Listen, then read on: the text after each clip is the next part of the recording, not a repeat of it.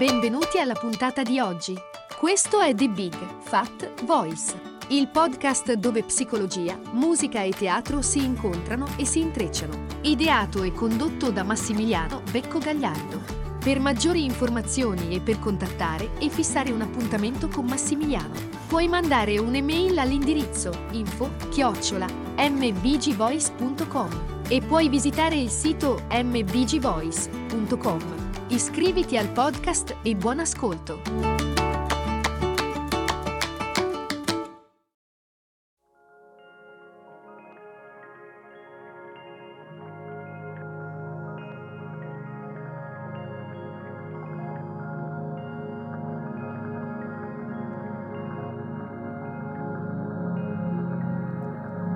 La settimana scorsa abbiamo iniziato a parlare dell'evoluzione dell'attrazione tra eh, i membri di una, di una relazione. E abbiamo visto questi cinque elementi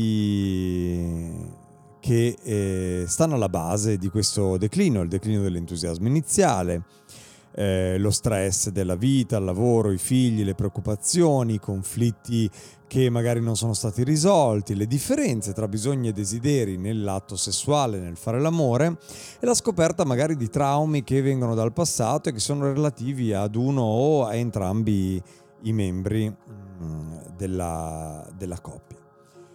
Quando diventiamo più vulnerabili, dicevamo, possono emergere i vecchi traumi ed è una delle prime cose da sapere perché è una delle prime cose che accade nelle relazioni a lungo termine. La sessualità cambia con il tempo. Questo può essere difficile da accettare, soprattutto per alcune armature caratteriali e forse uno degli aspetti più difficili della relazione, perché eh, comunque quasi tutti siamo attaccati all'idea di vivere il sesso come basato sull'eccitazione. Spesso questa eccitazione, il senso di novità, l'intensità che caratterizzano la fase iniziale di una storia ovviamente diminuiscono perché via via diventiamo più aperti, più vulnerabili, emergono paure, insicurezze, frustrazioni di cui eh, forse addirittura a volte non ci eravamo mai resi conto, ma soprattutto entriamo in contatto con la vulnerabilità dell'altro, le paure, le insicurezze, le frustrazioni dell'altro.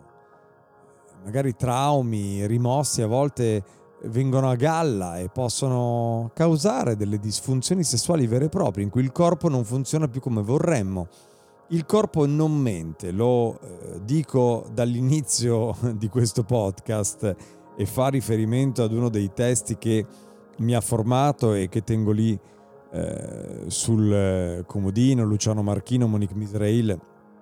Eh, il corpo non mente, cioè non è solamente il corpo non dice menzogne, il corpo non è la mente, quindi hanno due funzionamenti diversi e anche in questo caso il corpo ci può mandare dei segnali che trascendono da quella che magari è la nostra percezione reale, men- reale quella che perce- percepiamo come reale, ma mentale della eh, relazione ad esempio.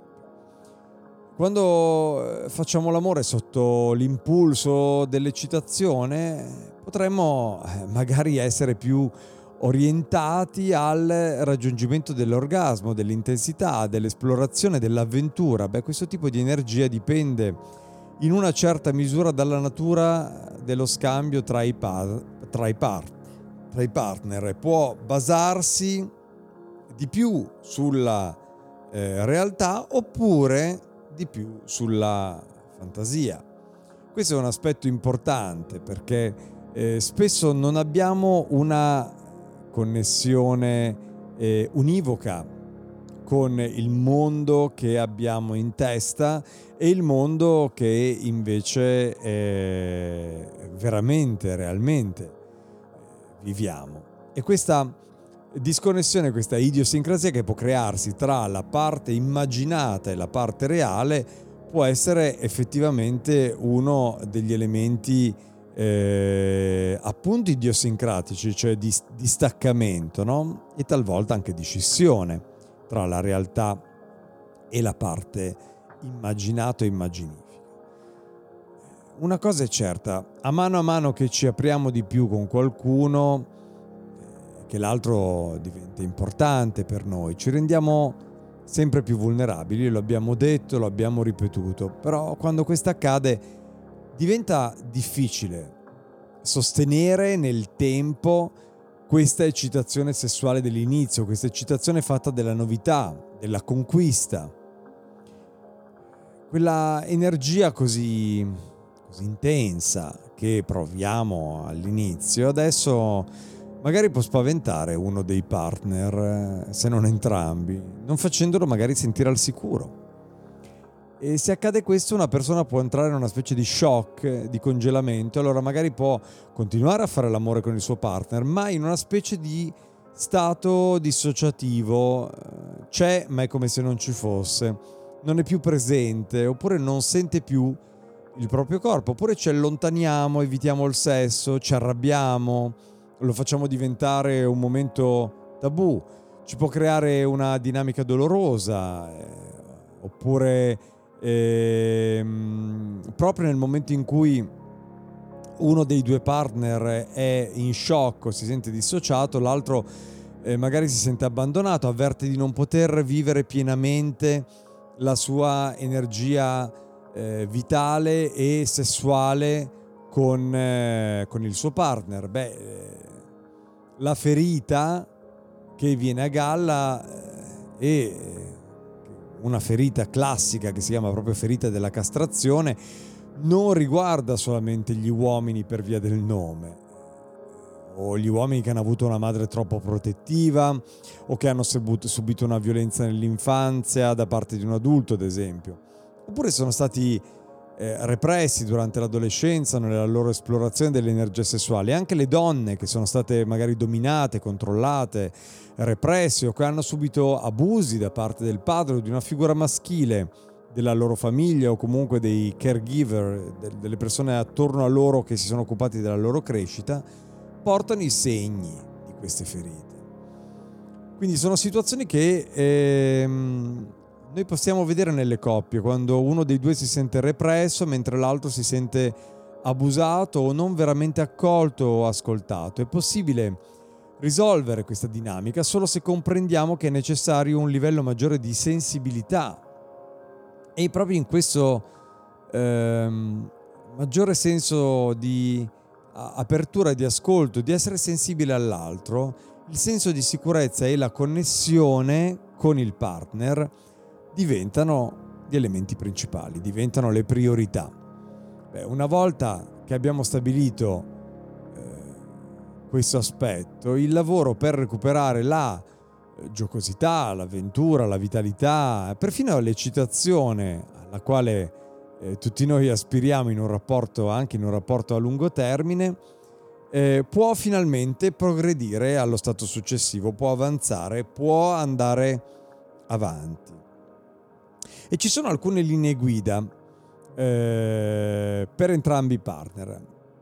Ad esempio, rallentare, in modo che il sistema nervoso non venga sopraffatto da questi elementi di shock, paura, di rabbia. Con il tempo la persona traumatizzata può eh, tollerare sempre più energia vitale. Comunicare la propria esperienza nel corpo mentre si fa l'amore, parlare del proprio vissuto, mantenere il contatto con gli occhi, almeno per parte del tempo, per alimentare quella connessione, scaccia la paura di essere trattati come oggetti e favorisce la connessione presente, il qui e ora imparare a riconoscere questa divisione, questa dissociazione, questo shock, questo congelamento ed esprimere le sensazioni al partner che stiamo provando in quel momento. E soprattutto ricordare che quando una persona è stata traumatizzata fisicamente o sessualmente, mentre fa l'amore, possono emergere la sua rabbia, la sua furia, la sua frustrazione. Questa persona potrebbe proiettare sul proprio amante, mm, sugli uomini, sulle donne che ha di fronte tutti gli uomini, le donne gli amanti che hanno abusato di lei o di lui in passato. L'intensità della passione può riattivare ricordi che sono stati anche rimossi e che sono in quella parte di mm, subconsciente a cui abbiamo accesso proprio attraverso quella porta magica e eh, taumaturgica potente eh, che è la porta della vulnerabilità. È importante tenere presente questi aspetti, li ho proprio messi insieme. Rallentare, comunicare, guardarsi negli occhi, imparare a riconoscersi e ricordare insieme. Questo è già un po' fare l'amore, non credete? Grazie e noi ci sentiamo la prossima settimana.